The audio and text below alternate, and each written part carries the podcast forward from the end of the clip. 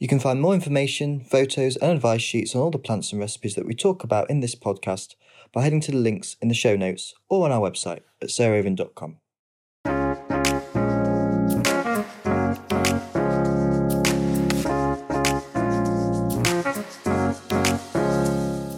Here we are with episode four of our mini podcast series for beginner gardeners.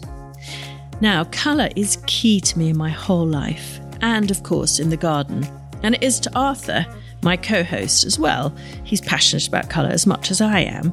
And in this episode, I'm going to lead the discussion with Arthur adding in his thoughts on how we arrange colour into separate palettes in separate areas of the garden. Living on a farm, I'm lucky to have the luxury of space, so I've devoted each area of the garden to a different palette. But even if I only garden with a small space, like Arthur, I'd have very strict colour palette segregation. And what I mean by that is it wouldn't be kind of a free for all, licorice all sort, gloriosa, crazy chaos. Now, the aim of this podcast is to try to explain as simply as I can what I mean by that.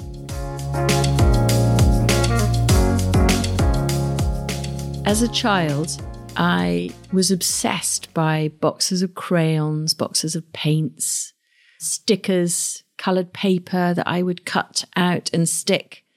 And I just sort of played around with colour the whole time. And then I moved on to those those funny sort of rag rug, but with wool things with those French clips and making cushions endlessly. But it was just always, I was really drawn, literally kind of physically drawn towards colour.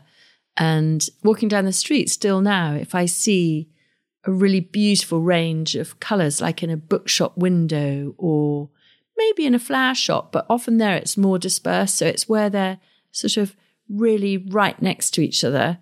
I just, I just feel like I can't possibly walk past. I have to stand there and kind of suck it all up and, and absorb it. And I'm sure that's why one of the reasons I became a gardener. The other reason is I love nature and I love seasonality and I love being out there. And to be brutally honest, I'm quite an idle person in many ways. And I'm not somebody who's got ants in my pants. I'm quite able to sit for hours on end reading or doing something. But what I find is that by going out, I'm just immediately see a whole different strand to life. And that's what gardening does for me. It gets me outside, gets me out of the house, gets me to sort of notice one day changing from the other that something's come out and something else has gone over. And it's about colour. So when I started gardening, I definitely was in danger of getting into the licorice all sort brigade. And I was sort of wary of that because I didn't want red next to yellow, next to pink, next to white, next to blue, next to green, which I had the most adorable neighbour in my first garden, a man called Don, who I totally adored, who had been in the RAF. And his garden was really like that. It was just incredible. It was like sort of Jim gymkhana of Shetland ponies with all their rosettes, with just sort of crazy colour in every direction. And I adored that. But I wanted mine to be a little bit more sophisticated than his somehow. And so I was really conservative when I started out my first garden. And I, I just went for sort of silver and blue and mauve and uh, purple and uh, I don't know, quite, quite sort of traditional very safe colours. But to be honest, that bored me. So then when I moved to Perch I went to very consciously starting to think about colour. And I found I was really drawn to what I call the strong Venetian palette, which was sort of velvety, really enveloping, uh, sort of incredibly sort of rich textural colours. And so it was sort of crimsons, deep purples, really rich blues, and perhaps some oranges, but where they're moving into sort of mahoganies. So the richer, redder end of orange. And those things that, that you can just see in velvet. And I'm going to bring Arthur in here. I've been rabbiting along too much already, but I know that that's what got Arthur interested and approached me because he also loved those sort of rich, strong, saturated colours. Is that that's right, isn't it? Arthur? Yeah, yeah, definitely, very much so. Um, I mean, my mum, she always grew Persian carpet mix wallflowers. So I was always exposed to rich colour. And I remember getting your books for the first time, and it was just wonderful to see that colour properly done in a garden rather than there being lots of candy tones and, you know, what I call almost sugar paper tones, mm. tones that just aren't aren't invigorating. And I'm glad you mentioned orange because I find orange increasingly a very happy colour. Mm. Whereas I don't, I don't really find that I want whites and mm. and colours that calm me. I, I if anything, I, I need these colours to invigorate me and make me feel full of life. Which I think I don't know. Most people say they want a garden to be calming. I've never really wanted that. No, um, me neither. Yeah. I want it to be stimulating mean, and exciting. Yeah. I couldn't agree more. So I, I feel that first band of colour that I've described there, that you want to sort of wrap yourself in, that Arthur and I both feel is sort of absolutely at our core, is what I would call the dark and rich. And they're what I think of as the first palette. And and then what I've found is if you just use those, it can get a little bit somber. It can get a little bit heavy and a little bit dark. And so that's why increasingly in the areas that I had that palette in, what I've found, like in the Oast Garden at Perch Hill, is I've ended up scattering what I call the boiled sweet palette, which is the second palette through it. And those are the much sharper tones. So it's acid green rather than rich emerald dark green leaves, for instance. It's sharper orange, so more tangerine orange rather than vermilion orange. It's sort of, you know, real strawberry red. It's the really bright, you know, proper Liberty bag purple or sort of amethyst purple rather than the more cardinal sort of Venetian tone of purple. And they have a, a sharpness and a brightness and a lightness to them. And they are like a jar of boiled sweets. So if you go to an old fashioned sweet shop, which are actually having a bit of a renaissance, I think, because we, we love vintage these days. And so old fashioned and that kind of feel is, is very trendy at the moment. But those sort of really luminous stained glass colors are very beautiful, scattered through the dark and rich as the sort of highlights. And I think of it literally like doing a squeeze of lemon on smoked salmon. Smoked salmon on its own is really tasty, but smoked salmon with a squeeze of lemon as the sharp contrast is even lovelier. And I think of the boiled sweets scattered through the dark and rich playing exactly that same role. And I know, Arthur, you use those two together all the time, don't you, in your containers and stuff? Yeah, I mean, you you taught me how important acid green is actually. So Euphorbia oblongata is um, something increasingly I use as foliage.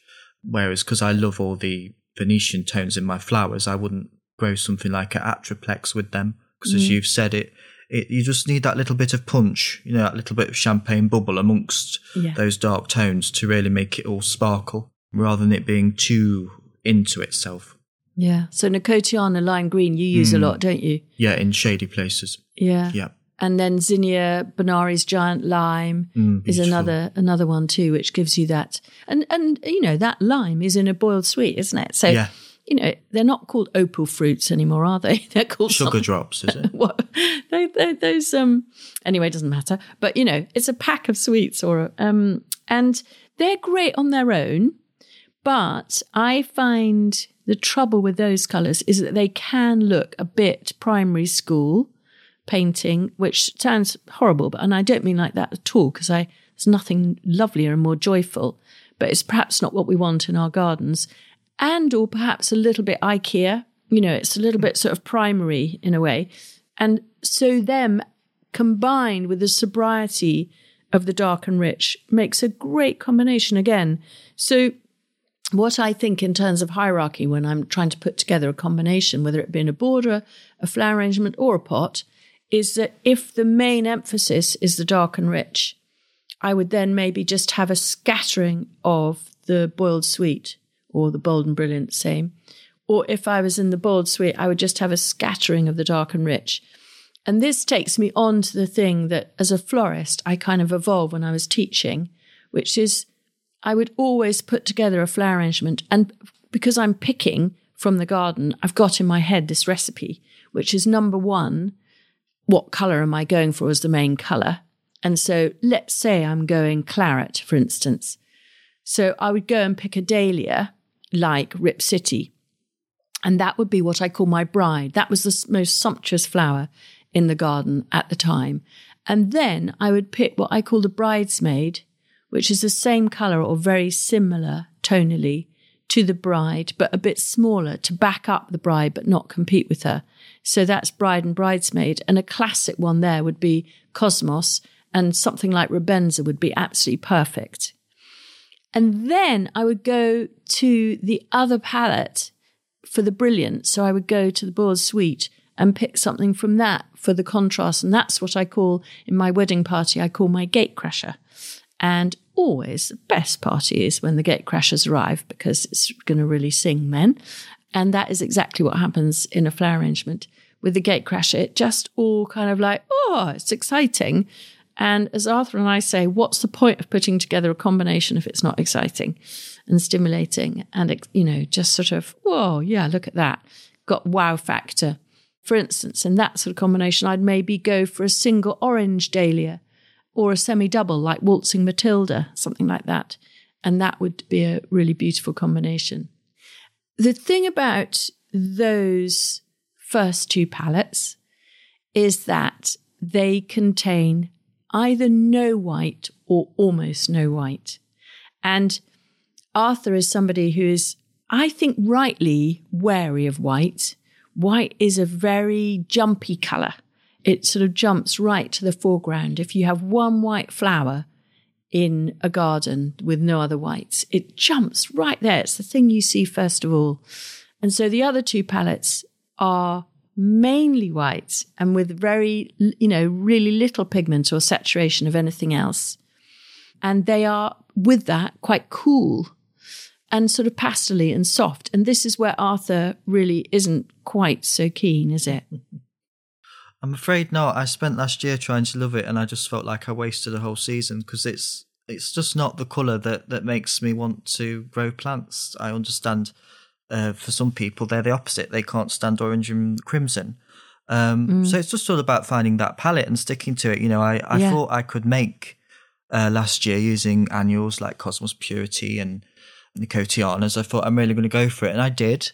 Unfortunately, it was a summer which was very cold in the evening, so we didn't have many of these lovely. You imagine a white garden like at Sissinghurst when it comes alive on you know a moonlit night. It was mm. so cold we didn't have any of those evenings. So yeah. unfortunately, yeah. it was the wrong summer to to do an annual display of, of white. But what I did realise was again it kind of reaffirmed how important foliage was. So I had all my lovely scented leaf pelargoniums, lovely greens, lovely sprays of panicum, millets, all the foliage which I would have combined with the two palettes Sarah's just spoken about, but they were white. So I, I can't wait to, you know, get all my pelargoniums out in the garden again when summer comes, but yeah. I won't be doing any white. okay. so I partly agree with Arthur, but I actually do love one of the next two palettes. So this is palette three, and it's what I call the soft and warm. And this is what I think of as the cashmere jersey colours. And it was Adam, my husband, who actually we were driving around in Crete a few winters ago, actually, when I started work on this book, which I'm still working on, on colour.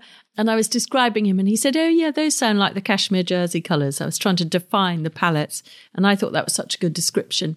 But so these are the sort of warm apricots, the warm, sort of peachy colours, and the very trendy one at the moment, which is sort of milky coffee, sort of latte coffee, cafe au lait type colour, where, where ivory is mixed with brown. You could call it mushroom soup, but that's rather less attractive. and these are very gentle and calming, and they're not cold, they're warm. They don't have blue and purple tones in them, and they are beautiful. They can be in danger of being too sweet and too, as Arthur says, sort of candy shop, and too sickly, actually. But I find if you thread through something that's got a bit of crimson in it or bronze or mahogany, then they work really well. So, you know, whether it's the back of a petal of, for instance, uh, the Nicholas dahlia is, is a kind of peachy colour, but it's got a nice petal reverse and the buds are slightly different. So you get this thread of a slightly more somber, uh, sober colour through it. And that stops it being too cloying, I think. And so I use a lot of bronze and crimson and mahogany, as I say, just scattered through. Not so much. So that's just the gate crasher again. It's just a sort of dusting rather than the main color message. But the soft and warms, I, I do really like. But I agree with Arthur. However long I garden, it's not the one that I'm so passionately drawn to. And I'm going to conclude with the fourth palette, which is a soft and cool. And this is where I really, Arthur and I just completely sing from the same hymn sheet, as we do on many things. But I made a whole garden devoted to this palette, which is the pure white. It's white mixed with mauve. It's sort of the bluey pinks. It's a silver, which I do use a bit in all the palettes actually, because it's quite a universal color, but it, it's silver. And it's the cool, really cool yellows. So not the warm, warm yellows, even, you know, verging into golds go in the rich palette. The sharp yellows go in the boiled sweets, because of course they do, because lemon boiled sweets. But it's the ones where it's very white and cool. Now those are the ones that I respond emotionally to least, but we're all different. Some of you will love that, that sort of crisp, kind of quite refined, quite light, quite delicate often, but definitely on the cool side and very, you know, very peaceful, non stimulating. But for me, the cold colours just leave me pretty much cold. And I made a whole garden, the farmhouse garden at Perch Hill. I tried and I've tried and I've tried. And as Arthur says, I just can't get it to work because it's not it's not a palette that I respond to. So we're we're taking it out yet again and trying another. Well, we're going to just revert to the, the palette that we did at the Chelsea Flower Show, which was primarily our color cutting garden. There was the dark and rich with the boiled sweets, and I'm afraid we're reverting to that. So I really have I've I've tried with that that color, but I I haven't succeeded. So I suppose just to round up, maybe we could both name our favorite plant in the four palettes. So for the dark and rich, Arthur, what would be your favorite? Probably a crocosmia, actually. Okay, maybe, and they're easy to grow yeah, for beginners. Maybe, yeah, maybe Emily McKenzie or Lucifer. Yeah, lovely. Um, wonderful lovely. for late summer. Yeah, so yeah. that's a lovely perennial, really long lived. Yeah, that's that's a great idea. So for me, it would be Cosmos Rubenza, incredibly easy to grow from seed, or perhaps a dahlia. Bishop of Auckland is a beautiful single one, mm. uh, beautiful dark claret flowers. So that would be a good one. Oh, and I just, I said one. Of course, now we've said four or five. I've got to mention Calceolaria Kentish Hero, um, oh, yeah. which is one of the slipper mm. flowers. I, I, just love it because it, it's this dark, rich mahogany velvet. And I think not nearly enough of us grow it. Good for shade too. Yeah, and it, it's it's a beauty for shade pots and things as well. Okay, so then in the boiled sweet, what would be your Boiled sweet, I'm going to go for a dahlia that looks like it's got lots of good E numbers in it. Um, Blue Bayou. Oh, yes. Mm, yeah, yeah, wonderful. Butterflies adore it. Clear mauve purple. Yeah, mm. that that's that's a great one. I think I'm going to go for well, I can't go for calendula Indian Prince again because I've done that too many times. But I think I'll go for an Iceland poppy to be honest. Mm. Um, so Papaver nudicaulis, the you know an champagne orange bubbles. single, yeah, champagne bubbles, which has got orange and yellow in it, and I find I go to those a lot. Uh, flower arranging, and we had a lot of that in our garden at Chelsea, scattered through as a sort of sharp highlight point. So, into your least favorite too, but what about the soft and warm for you, Arthur? Well, I do. I do love this in the vase. So if I had a big garden, I probably would have a few of them. Dahlia Mango Madness. Oh yeah. It just reminds me of. Um, I used to keep a canaries called Gloucester Canaries, mm. and they're the most wonderful warm butterscotch yellow, mm. uh, like that creme brulee yellow. Yeah. Before you put the flame brow on it. Yeah. And it is a very, particularly in the vase, it, it does look beautiful and very warm and inviting, summer eveningy. Yeah, I'm glad you said creme brulee because mine would definitely be two annuals. One would be Phlox creme brulee, mm. which is quite a floppy thing. So you must grow it up through actually two layers of jute netting. So that's more as a cut flower, to be honest. But as a general garden plant, incredibly easy to grow would be Calendula sunset buff. And that's again got this beautiful sort of pinky into milky coffee colouring, which I think is stunning. And so the final one is the soft and cool. So which would be your? No, he can't think of. Uh, the be- bearded iris, a lot of them fit into soft and cool. What about they? Cosmos Purity, Arthur? Oh yeah. You could at least. I was going to give you that one. I thought you'd come out with that. well, we haven't mentioned from your Thunbergias for the palette we just spoke. Oh no, well done. We've got to go back to the soft and Yeah. warm. Thunbergia African sunsets are absolute number one mainstay for our soft and warm, and it's beautiful with any of those soft and warm dahlias. Okay, so you've got Cosmos Purity. So I'm going to go for a white sweet pea, actually. I think I might go Aphrodite, which is a one grown a lot by florists because it's hugely, hugely floriferous and it's mm. got a lot of flower heads, ripply flower heads on each stem and a lot of stems on each plant. So there we are. That is the sort of absolute lowdown of the four palettes. Whether or not I'll ever get round or find the time to write this book, but it's stewing away in my head. Photos are done. Photos are more than done. yeah, one day I will find time to actually finally write the book.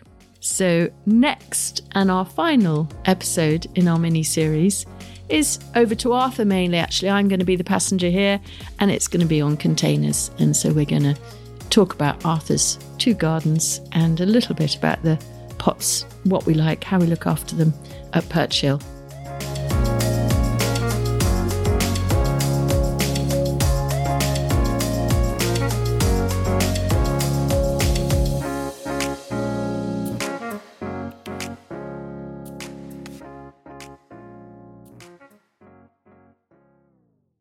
You can find more information, photos, and advice sheets on all the plants and recipes that we talk about in this podcast by heading to the links in the show notes or on our website at sarahraven.com.